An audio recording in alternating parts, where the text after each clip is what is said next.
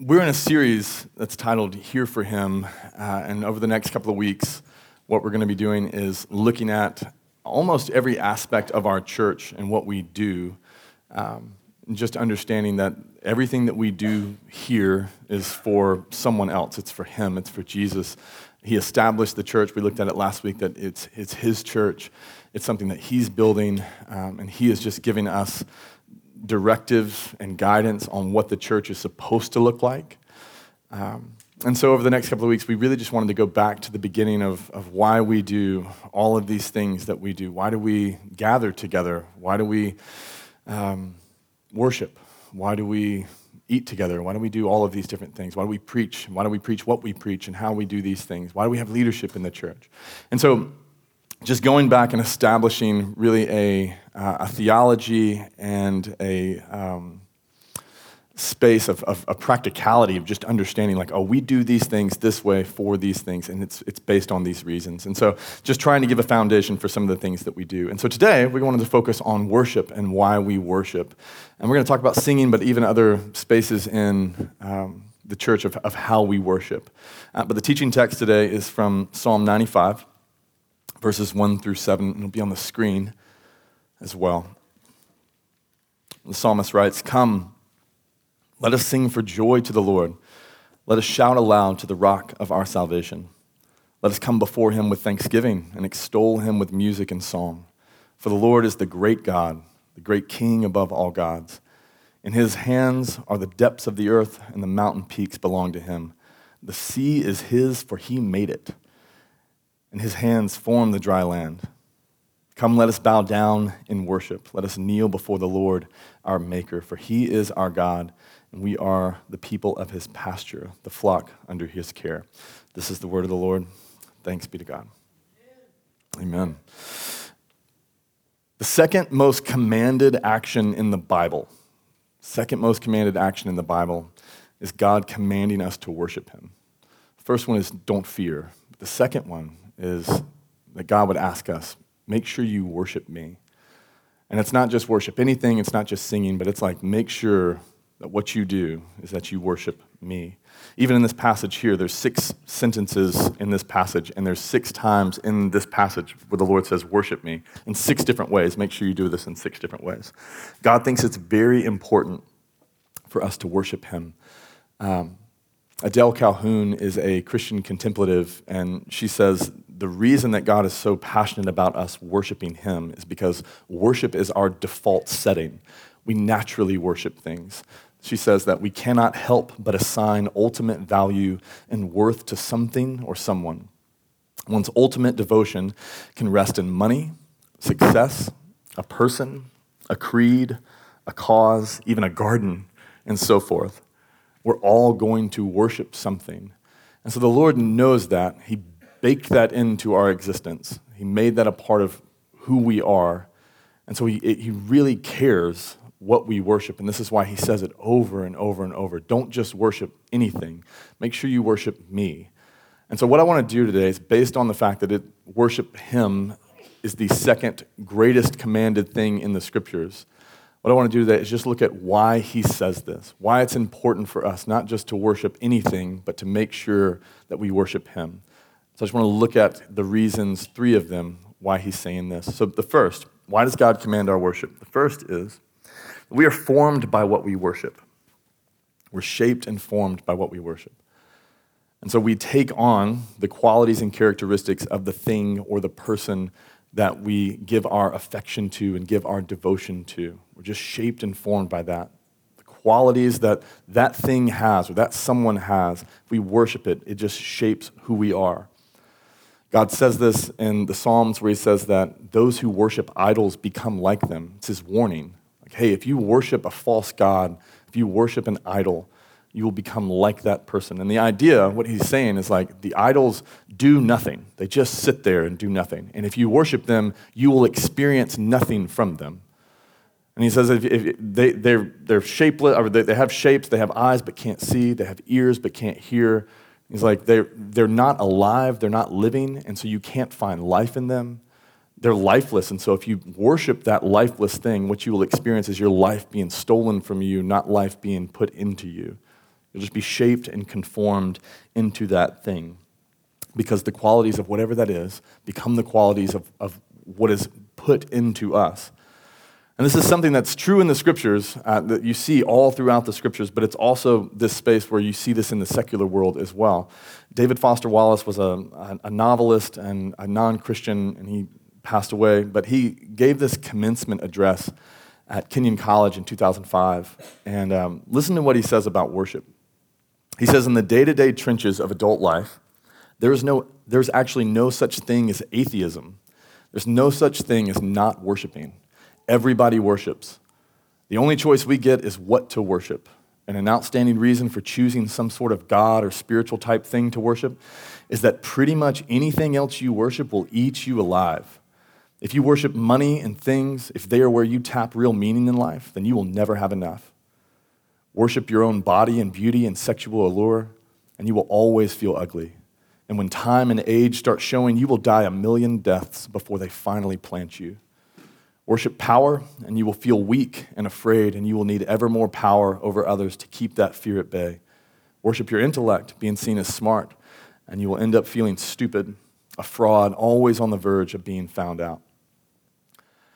I, love that quote, but uh, mainly because like this guy is not a Christian in any way, but he just understands there's something happening even in his own soul because a few weeks after he made that, he took his own life there was something going on in his own soul where he's realizing if you worship anything else, it eats you alive. And I think that's this moment when he's making this college um, speech. He's trying to let them know, like, man, if you worship anything else, it's going to kill you, it'll take from you. Satan, when he tempts Jesus, you know, the only thing that he asks of Jesus, like what he wants of Jesus, he wants his worship. Like, I, I don't want your power. I don't want your abilities. I want you to worship me. Because God had created man in his own image, and Satan's like, now I want to create God in my image. And if you worship me, you will become like me, and you will take on my qualities. And then humanity will be in my power because God himself, Jesus, if he worships Satan, he will take on the qualities of Satan. And then the world will take on the qualities of Satan even more than they currently do. So the idea is we are shaped and formed by what we worship. And so it's the second greatest commanded thing in the scriptures. He's like, please be formed by me. Don't be formed by these other things. I think we see this in religion that we're shaped by what we worship. If, in religion, the way that this looks, if, if, you, if people feel like they worship and they worship an angry God who's, who hates certain people, they will become a person who's angry and hates those people. And you see this with picket lines and all these different things, the Westboro Baptist Church and all this stuff. Like, God hates this person. And so they become, they, that's the God they worship. And so that's who they became. It's true with us as well. If we worship being thought well of by people, our reputation, I worship my reputation. You'll seek to become that person that you think will impress other people the most, and then you'll spend the rest of your life hiding the spaces that you find unimpressive that you think they will find unimpressive as well because you worship your reputation. So I need to show you the good part of me and hide the other parts of me. The social media empire is built on this like filters and only your best pictures and how many pictures did it take before you got this one? And your family's crying and then three seconds later you got a picture of them smiling. It's like y'all hate each other. Why are you posting this photo? And it's just fake but you're presenting i worship my reputation. And so you're presenting to the world. It's like oh we're crushing it life is going really well for us. Look how smiley we are. Look where we're at on the beach. It's like, yeah, but y'all didn't spend any more time together. Y'all took this one photo, and then it was like, everyone was like, we hate each other. But if you worship being thought well of by people, if you worship your reputation or what people think of you, then that's what you give your life to. If you worship your stuff, you will spend time, uh, spend your life getting more stuff. You'll spend all your money getting more stuff, and then you'll always be unfulfilled because there's always more stuff to get. And so you'll buy more stuff and go like, I finally got it. Finally got that thing. Finally have it. And it's like, oh, wait, there's another thing. I want that thing too.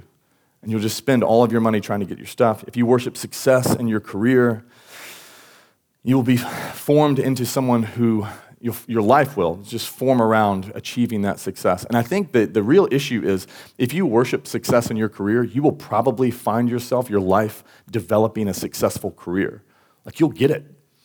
It's just the issue is your life will be surrounded by unsuccessful marriages, unsuccessful relationships with your kids, unsuccessful health, unsuccessful spiritual life.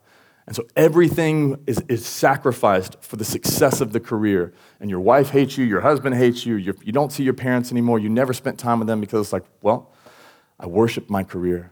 I had to make it. I had to be somebody here. I needed the applause of those people, and I forgot that there were people here around me that actually just wanted to spend time with me.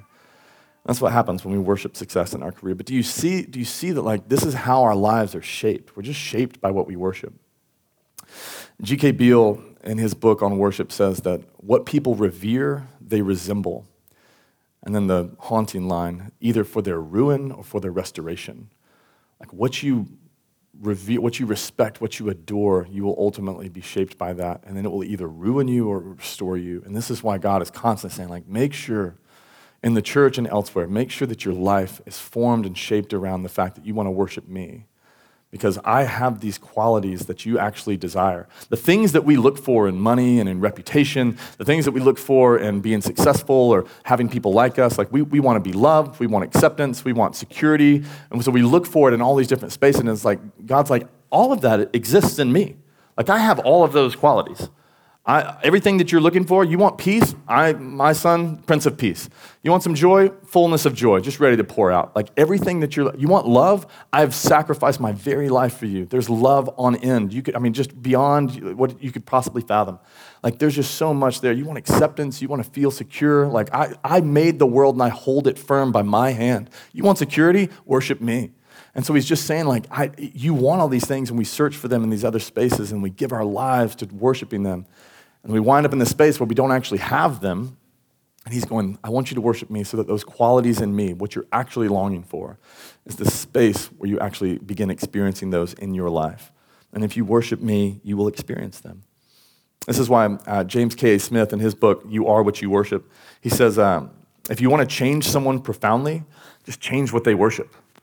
You want to, this is actually good news for us. Like, you want to see some change in your life? Just, just shift what your affection is tied to and, and where you tap ultimate meaning and, and what you adore and just look around and like where, where, where do you spend all of your money? Where do you spend all of your time? Where do your thoughts constantly go? That's what you worship. And so if you want to change just shift what that thing is. You just have to replace one idol for the actual true god and then you can actually experience this thing where it's like man i'm experiencing real change in my life. I changed what i worshiped.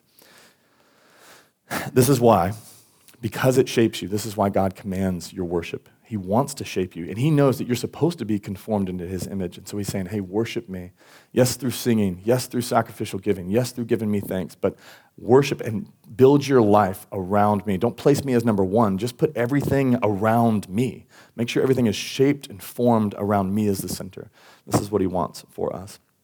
So the second reason that he calls us to worship him, it's the most second most commanded thing, is because worship is just good for us. So the first one was more theological. This one is all pragmatic. Okay, I have tons of stats I'm about to give you. So for, if you're like left brain, very you know intellectual in that way, not that the others are stupid, but if that's where you're at, like you're gonna love this point. Worship is good for you health wise. Like it's not just something that God says you need to do this because I'm God and I deserve it, and He does. But he's like, this is good for you. This is actually something that's healthy for you. I've created this to be healthy for you. And so, the way that God calls us to worship him, through singing, through giving thanks, through sacrificial giving, generosity, and all those things, these things are actually good for us. And so, I'm going to give you just a handful of examples of this. So, singing, for instance, God commands us to sing 50 times in the scriptures, and it's mentioned over 400 times in the scriptures. But this is um, what some one researcher said. The singing releases oxytocin, and just like exercising, singing releases endorphins. Endorphins exist to inhibit pain signals in the brain and can produce a feeling of euphoria. Oxytocin produces in the hypothalamus. Also, it triggers feelings of happiness, but to a different effect. And because of this, singing actually makes you feel better. And so when God is like, sing to me, sing to me, he's like, I actually want you to feel better. You feel bad, sing to me. I don't care that your voice sounds bad, just make a joyful noise, my friend. Like, just do that thing. But singing also unifies us, it bonds people together. Uh, Bjorn Vickhoff is a, a musicologist, which I think is just a cool title. Musicologist and a neuroscientist, uh, weird pair, but he did a TED talk on the health of singing. And he said that singers in a choir or group, they don't just unify their voices, their pulse rates also synchronize, their hearts beating together in relation to their breaths. This is due to the activity of the vagus nerve, a cranial nerve, which influences heart rate and breathing. As you are singing a phrase, your heart rate goes down, and then between phrases, when you inhale, the heart rate goes up. Because of this, singing strengthens bonds among people. Singing can make the singer's moods align, since slow, regulated breathing has a calming effect. And it's this really interesting. Like when we were singing, like we, we have to take a breath to sing the same thing. We have to you know, inhale and exhale to do these things. And it says that that synchronizes our hearts. And so if we're ne- you're never more unified than when your hearts are actually beating the same way. And so, like, there's a space in the church that he actually goes on to say that, like, this is probably why, he doesn't really know why, but he's like, this is probably why churches included worship in there. And I would have, if I could talk to him, he's much smarter than I would, but I'd be like, actually, it's the second most commanded thing in the Bible. We actually have to do this. We don't just do it to sync our heart rates, although that is really cool. But it is this space where he's like, the idea is you could come in, if it shifts your mood by changing your heart rate, shifts your mood. You could come in in a terrible mood and then begin singing with people around you that are in a great mood, and your mood could be shifted and changed and uplifted because you're singing by somebody who's really, really happy, maybe too happy, maybe very excited. But it can shape you and change you, and you came in like, I don't want to sing anything. I don't believe that the Lord is good today. It's like, great, that's okay. Sing it. Be around people that are singing that, and it will shape you and change you. It can actually change your mood. And it's true not just of worship, it's true of any singing. But you actually do understand why the Lord calls us to sing, why this is a thing that He wants us to do. He says, Come before Him with joyful singing. Oh, sing to the Lord a new song. Sing to the Lord all the earth. Sing to the Lord, bless His name. He's constantly telling us to sing because actually singing is not just something that's a way of worship, it's actually something that's good for us to do. The Lord calls us to express thanksgiving. Uh, Dr. Travis Bradberry, in this book called uh, Emotional Intelligence 2.0, um, says this about giving thanks. He says, The real neural antidepressant is gratitude. Gratitude boosts levels of serotonin and dopamine. These are the brain's happy chemicals and the same chemicals targeted by antidepressant medications. The striking thing about gratitude is that it can work even when things aren't going well for you. That's because you don't actually have to feel spontaneous gratitude in order to produce the chemical changes in your brain. You just have to force yourself to think about something in your life that you appreciate. This train of thought activates your brain to make you feel happier. I think that's so interesting that the Lord has baked into creation. Like, I want you to give me thanks. Psalm 136, I think we have it here. It's the whole psalm is, is basically saying, Give thanks to the Lord, for he is good, his love endures forever. Give thanks to the Lord, or to the God of gods. Give thanks to the Lord of lords. And actually, if you read all of Psalm 136, the idea is that what you would say before every line is, Give thanks to the Lord, and then a reason why. Give thanks to the Lord, and then a reason why. The whole psalm is built around giving thanks. And it makes sense that the Lord is like, this is actually something that will shape you and change you. The way I created your brain is to function in a way that, like, when you choose to give me thanks for any reason whatsoever, even if life in, currently isn't going super well, it can spur something in your brain, release chemicals in your brain that I put there that stir the happy chemicals in your brain that make you feel better. This is why he calls us to do that why he calls us to be thankful. Ephesians 5 19 and I love this one. This is both. Sing and make music. You need to sing, but then always giving thanks. This is to the church in Ephesus. Make sure you do this. Make sure you guys are unified and you're happy together. This is what he's calling us to do. God commands us to give thanks because it actually, in doing that, it, there's healing in that. It's, it's something for us that, that I, medica- I love medication. Whenever I have a headache, I'm just like, I can't wait to get some medication. Rainey's against, she's like anti medication. She's not in here, so she can't defend herself. She's, she's like, I, will take some if I feel bad tomorrow. And I'm like, Do you feel bad today? She's like, Yeah. I'm like, by that logic, you should just go ahead and take some medication. Like, I love some medication. But there's, there's, there's just, but there's space here where it's like, y'all, the Lord has, has created us in a way where He knows there's something that I can do in your body and in your brain, something connected to the way that we're wired. He's like, I'm asking you, I'm commanding you to do something for your good. He commands us to give sacrificially and to give generously of our money, our time, our space. Romans 12, 13, 1 Timothy 6, and 17, 18 talk about this. But here's the research around it. Summer Allen is this PhD student who did an uh, article on the science of generosity. And this is what she says. She says, acting generously stimulates the neural circuits involved in reward. The same circuits that are activated when we eat food, have sex, which helps to explain why generosity feels so good.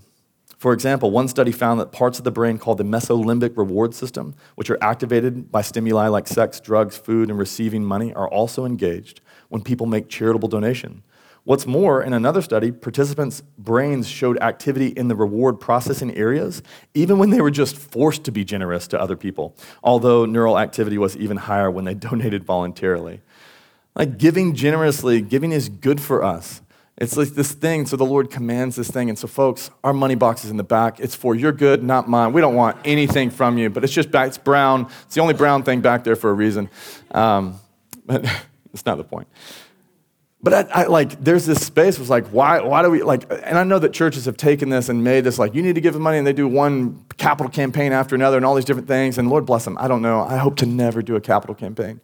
Um, but there's this space like it was supposed to be this thing that the Lord has just baked into the church. It's like, I'm trying to heal you people. The world is broken, and so are you. And I want, I, I have created things for you so that when you give generously, when you sing to me, when you give thanks to me, when you're around one another and they're singing and you don't feel it, that it uplifts you. This is supposed to be a thing for you that you're like, I love the Lord because He's healed me and He's baked into the way that I'm made to experience something that's even far better than I could ever experience on my own. And it makes sense why when we're disobedient, he's like, I'm not, he's not angry. He's just like, oh. the word in the, in the Hebrew is like he sighs, like, oh, you missed it. Like you missed it. Like I have these things for you, and you were disobedient, and like, oh, you missed it. One time I was um, visiting mom and Patrick, and uh, we were going to, um, I think we were going ice skating or something like that. And I was so excited. Me and my brother were in the back car, uh, back of the car or whatever, and going ice skating. This isn't in my notes, so we're just flying free right here. But uh, I just thought of this. Uh, there was a space where we were going ice skating. We were on the way there. It was so great. And then my brother like touched me or breathed on me or something. You know how brothers fight. And I was like, he's touching me, you know, and I got really angry. And then he, I did something to him, and you did something to him. And then eventually they were like, if you don't stop, we're, gonna, we're not going ice skating. And I was like, Tony, quit it, stop. And he was like, you quit it. And then we didn't stop. And so they eventually had to be true to their word and like lean into the thing and be like, all right, we're not going ice skating. And I was like, what? No, we're sorry. Da, da, da. And it's like, no. And they were like, we're more sad than you are. We wanted this experience for you.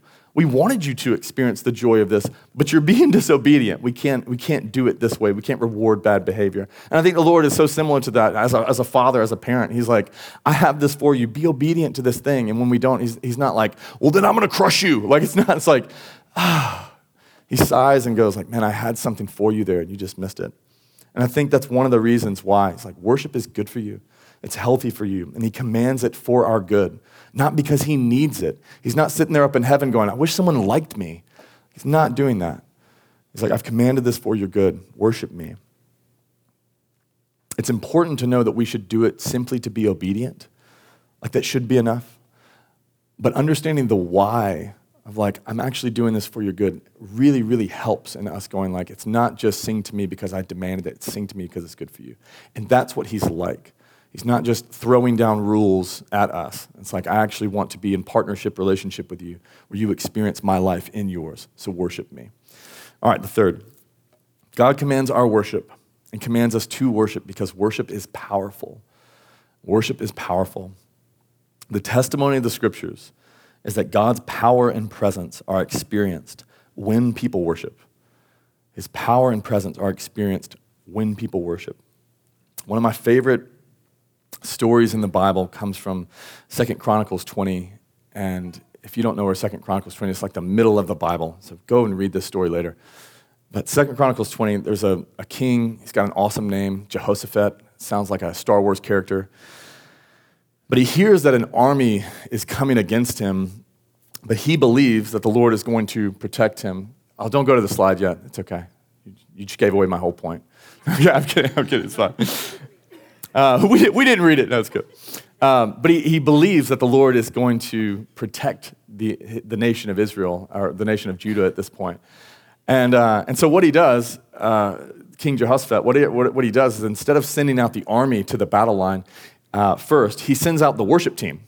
And so it'd be like Chris and our worship team going out before the U.S. Army. And that's what he does. He sends all the worship team out first with their harps, and they're like, they're not at all scary looking. There's like, you know. Um, but that's what he sends out first. He sends out the worship team and then the army behind them. And they're just singing. And they're singing this one refrain over and over Praise the Lord for his steadfast love endures forever. Praise the Lord for his steadfast love endures forever. That's just what they're singing as they're marching from Judah into this space where they're going to have uh, the war and the battle. And it says, as, as Colin can pull up right now, there we go.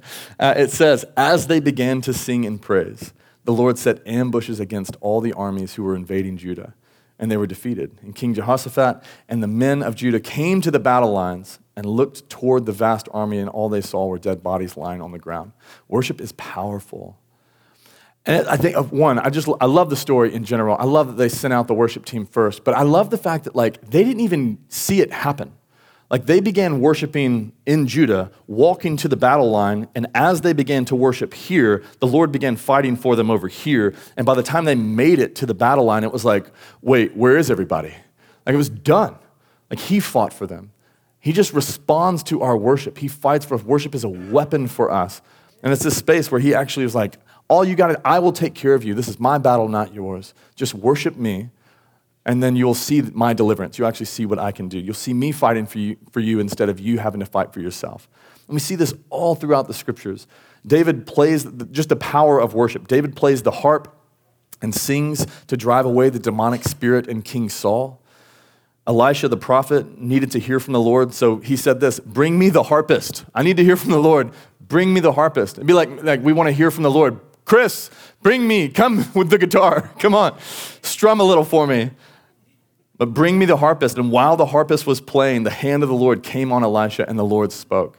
There's just something that's, that's, that's about it. There's something there. Like he created music, there's something he sings over us. Um, through the praise, of Psalm 8 2, I love this. Through the praise of children and infants, you have established strongholds, spiritual strongholds against your enemies to silence the foe and avenger, to silence the enemy. Like this is something that he's done for us through the, the children singing, through infants singing and singing God's praises. One commentator said this about this passage. He said, The praises of God celebrated by children in the church have in them a strength and power which nothing can withstand. Their praise can shame the enemy and strike hell itself silent. Let's go. Strike hell itself. This is why we craft our, our service around the kids being in the room. I want this. I believe this is true. I believe there's a spiritual war going on. I believe there's spiritual things that happen. And I believe the Lord is true to his promise that he establishes strongholds against the enemy that silences hell itself. And so I want our kids in here singing. And I know they run around and they make noise, and I don't care because they're going to hear the words, they're going to hear the song. This is why we want them singing back there as well. I mean, I don't want them running in here like tossing tables like Jesus or anything. I don't, like, I don't want that. But like, I do want them in the room, and I want our space to be this space where like these children are singing the same songs because it's not nothing.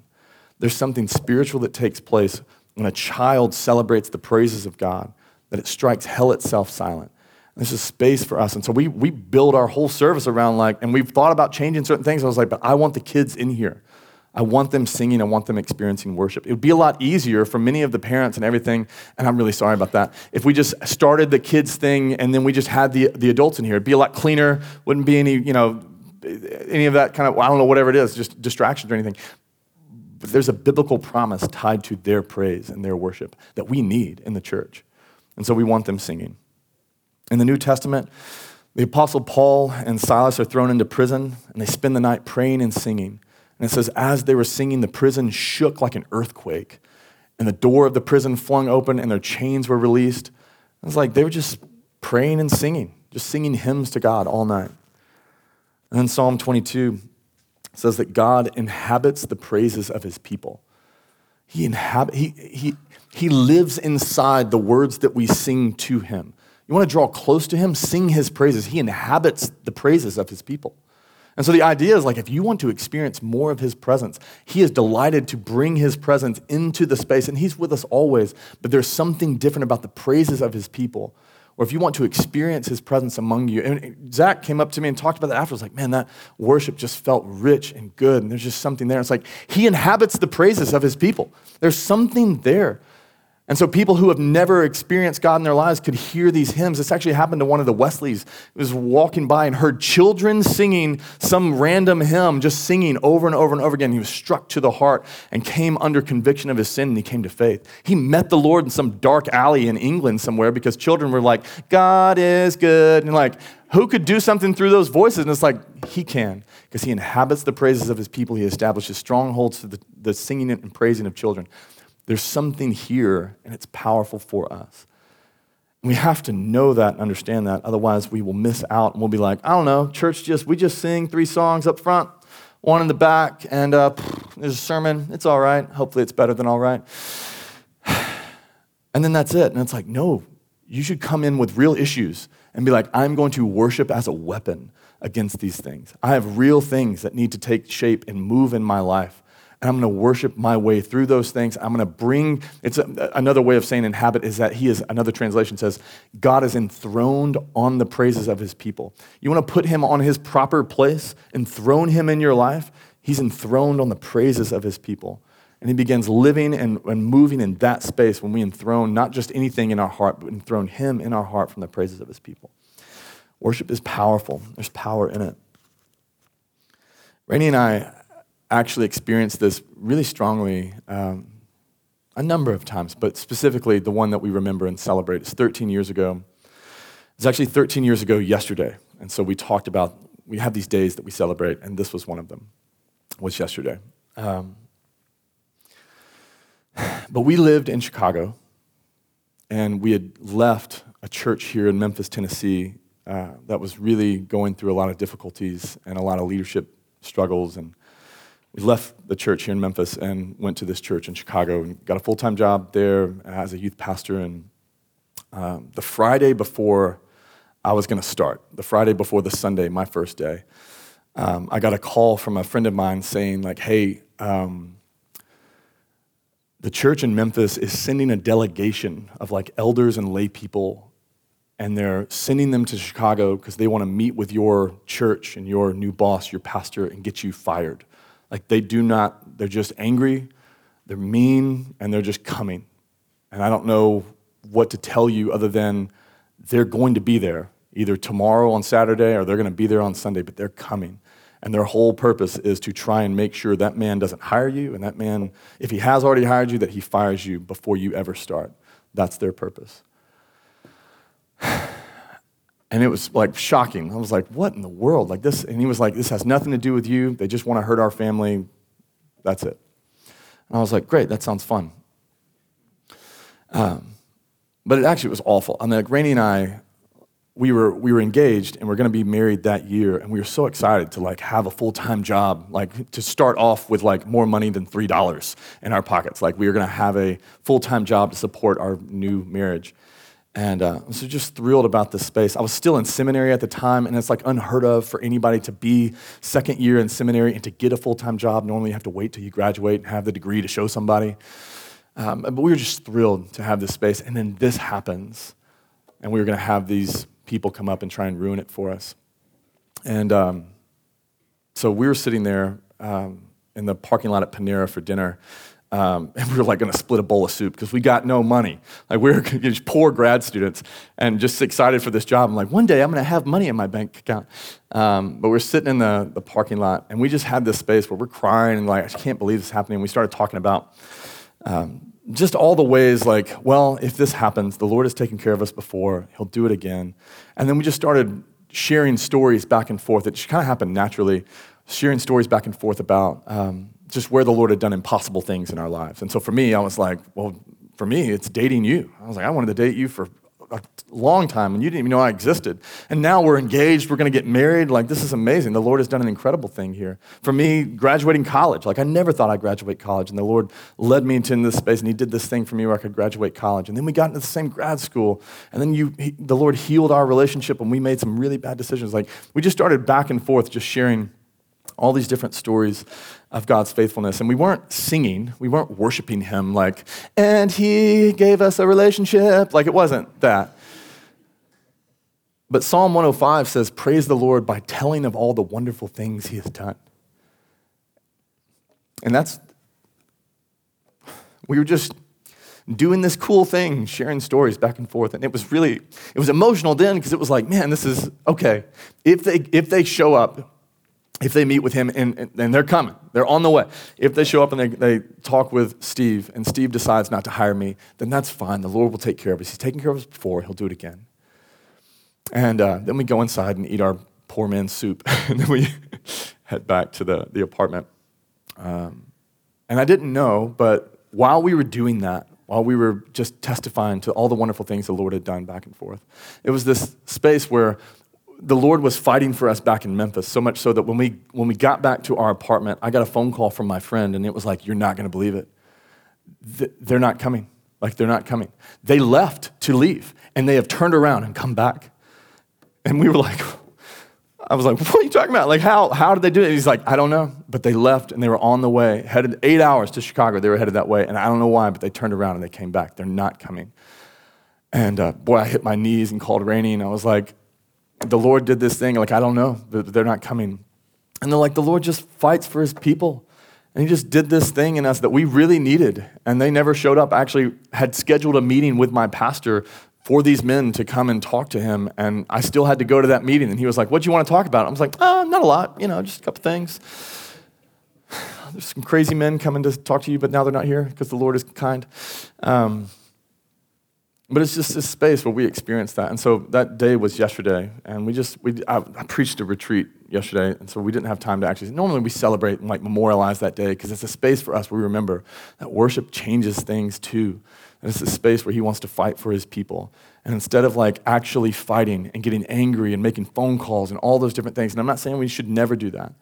There's a space where we should just go like, I have no control, but you're still good in the midst of my pain, in the midst of these things I don't understand. And so I'm just going to worship you and then ask you to do the things that I can't do myself. And when they began to sing and praise, he begins fighting for his people. He delights to fight for his people through, the, uh, through their praises. And so last night we were just able to talk about it and remind ourselves of the story. And there's even things in our lives now that it was encouraging for us too. But this is why. This is why we worship. This is why God calls us to worship. It's why this is the second most commanded thing in the scriptures worship me. You will be shaped into my image and you long for that. You're looking for it in other spaces, but don't. Worship me and you will be shaped into my image. Worship me because it's healthy for you, it's good for you, it's healing for you. And worship me because there are things in your life that you want to shift and change and move. And let me fight for you while you just worship in the midst of it. And so this is why he calls us to worship. This is why we do a call to worship. We're not, we're not just sharing random thoughts. We're actually saying, like, please come and worship. Do this thing with us. Like, just uh, join us in this space. Find your seat. I don't care where you stand or what you do, but just make sure you have this time where it's not just space where you're just sitting here. We actually want you to sing and to worship. Even if you don't sound very good, even if you sing slowly because you don't really like to sing, even if you don't like to sing, we just want you to be in this space where you're actually able to worship. And so we call you to do that. This is why we sing praises to him. He's enthroned and inhabits the praises of his people. This is why we only sing certain songs. You'll notice now, we do not sing just any random song. We sing praises about his characteristics and who he is, and we sing things and we sing praises to him directly. You are good. You are Father. You are kind. You are the one who's chasing us down with goodness and mercy. Like th- those, are the, those are the only songs we sing. Because we're not here to sing just any song, although singing good songs. I love country music, y'all. We're going to Cody Johnson in a couple of weeks. Bought tickets the other day. Super excited. Teddy's never been to a concert. It's going to be gold. Love Cody Johnson. I feel like I have worship moments while I'm listening to country music. But here, we sing to Jesus and about Jesus. This is, we're here for him. This is why we're here. And he's enthroned and inhabits the praises of his people. And so we need to be reminded of his characteristics through these songs, and we need to talk to him directly in the praises where we're saying, You are this way. And you'll notice now, this is, that's all we sing. And sometimes it's like, I've heard this song before. Good, sing it again. You need to be reminded again you need to praise him again. One day, we will join the chorus that's currently happening in the throne room, and they're currently singing. And so, our service is just a space where we're just joining in what's happening already in the spiritual realm, in the throne room of heaven. They are singing to him, Worthy is the Lamb who was slain. Worthy to receive power and honor and glory. Worthy. We're just joining our church into a, a thing that's actually taking place. We can't sing just anything, and we can't have a space where we don't sing because we're supposed to join in because forever, for eternity, we will find ourselves wanting to worship the Lamb that was slain. for the sins of the world. And so, this is why we call you to sing. This is why we call you to worship. This is why we call you to tithe, folks. Again, welcome, it's in the back. We want it to be an act of worship for you. So, my encouragement to you is that um, you would be intentional with your worship when you're here. Be intentional with your worship. And I'm not saying being somber with your worship, or you, everybody gets to express themselves in worship in, in, in different ways. Uh, but just be intentional when you're here to worship, to actually do that. Don't be nonchalant with something that's very powerful. We took Teddy to shoot guns and don't put this on the podcast. I don't know. Maybe it's bad. Shoot guns and do all this stuff. And um, it's very powerful stuff that we were shooting. Patrick brought a, a rifle and we were blowing up tannerite and all kinds of stuff. We're going to have people at our house. I know this is going to be terrible. You did what with your child? Send Larry an email. Um, but the whole time that we were there, it was like, hey, be careful. This is very powerful. There's something here in these guns with this stuff that if you walk in front of this, it's too powerful. And so make sure you're careful with this thing. Worship is powerful, it should be stewarded well. And I think there's a space when we come in to make sure that we come in going, let's be intentional with this because there's real power here. It can shape you, it can heal you, and He can fight for you. And so come in, absolutely. I would come in with, like, I'm dealing with this and I'm going to worship through it, asking God, like, I'm just going to worship you while you fight for me. I would come in with something every single week and go, this is what I need something to happen in this thing. Don't be nonchalant about it. Don't be like the people that God chastises, says they're, they're, they honor me with their lips, but their hearts are far from me. Like they, they just sing the words, they just mouth the words on the screen, but their hearts are nowhere connected to that. Don't do that. Actually, don't just mouth the words, actually sing the words. Even if you don't like singing, because I know it's not for everybody, but if you don't like singing, it's okay. Just you don't have to sing the song. You can just grab some of the lyrics of the song and just you know, just think about it. if you were singing a song that's like, Your goodness is running after me, or All my life you have been faithful, you don't have to sing it, that's fine. But you can take that, All my life you've been faithful, and just begin thinking about where has He been faithful in my life? Where has He done that? If it's true in all my life, where has He done that when I was a kid? Where has He done that when I was a, a young adult? Where has He done that now? Where is He doing that currently? Just taking that time. You don't have to sing. Some of you maybe shouldn't sing. No, I'm talking. Sorry. That was bad. Um, but let's be intentional with our worship. Um, make your offering. If you, if you make an offering online or whatever with your phone or on your computer or in the box in the back, whatever, we don't care. We just want your money. I'm kidding, we don't. Um, that's a joke. Uh, but make sure it's the space where it's like an act of worship. Like take some time beforehand to like not just type in your code and then send the thing. Like be like, I am, Lord, I am worshiping you with my finances. I am giving you this thing that I would rather go on vacation with. I would rather buy this thing for me. But I'm told not to worship my stuff because I'll just always want more stuff. So I'm just going to give some of this to you. Make it an act of worship before you drop anything in there. It's like this is a pra- this is a sacrifice of praise. That's what the scriptures call it, a sacrifice of praise. I mean sacrifice, sacrificially giving generously as praise and worship to you. He commands our worship because it's for our good, and so let's worship him. We're going to end our service a little differently uh, by taking communion. You guys can come on up. We're going to take communion without a song, and then we're actually going to sing and worship Him in song. And so it'll take a little bit longer because we're not going to pair them together. But I do want us to finish the end of this actually singing a song. And the song we're singing is Raise a Hallelujah, and it, it's this wonderful song. Um, but one of the things it says is like, My weapon is a melody. And so if you're like, man, I just got this thing in my world, in my life, in my family, in my whatever, I just have this thing where I just need a weapon to fight against it. Make your melody that weapon and just sing to Him. If you have a space where you're just like, I don't have anything wrong, actually, things are aces right now, I'm just crushing it, just use it as praise. There's a part in the thing where was like, sing a little louder. Like, sing a little louder. Just sing a little, like, you did something amazing for me this past week. You did something amazing for Rainey and me and my family yesterday, 13 years ago. Like, I'm going to sing a little louder. But use it as a space to actually worship Him. We'll take communion first, and then we'll do that. Um, so if you helped set up communion, please come and join me. And mom, will you come hold this with me? Let me let me pray for us while they get set up. You're good, Father. Uh, you commanded us to do this thing so much. Second most commanded thing, you commanded it, and you commanded it for our good, not because you need it, not because you feel less than without it, but you commanded it for us because there's things in it for us. And you are definitely worthy of our praise. But Lord, I'm grateful that you don't just command us to something that is just nothing for us, just difficult and rote memory. It's not that. It's like, I have riches for you in this space. So, God, I pray that you would just set it in our hearts, just a space where we worship you and sing to you in Jesus' name. Amen. Take some time in your seats. We celebrate the Lord's Supper because Jesus is worthy of our praise. It's called celebrating it, it's praising Him through just remembering.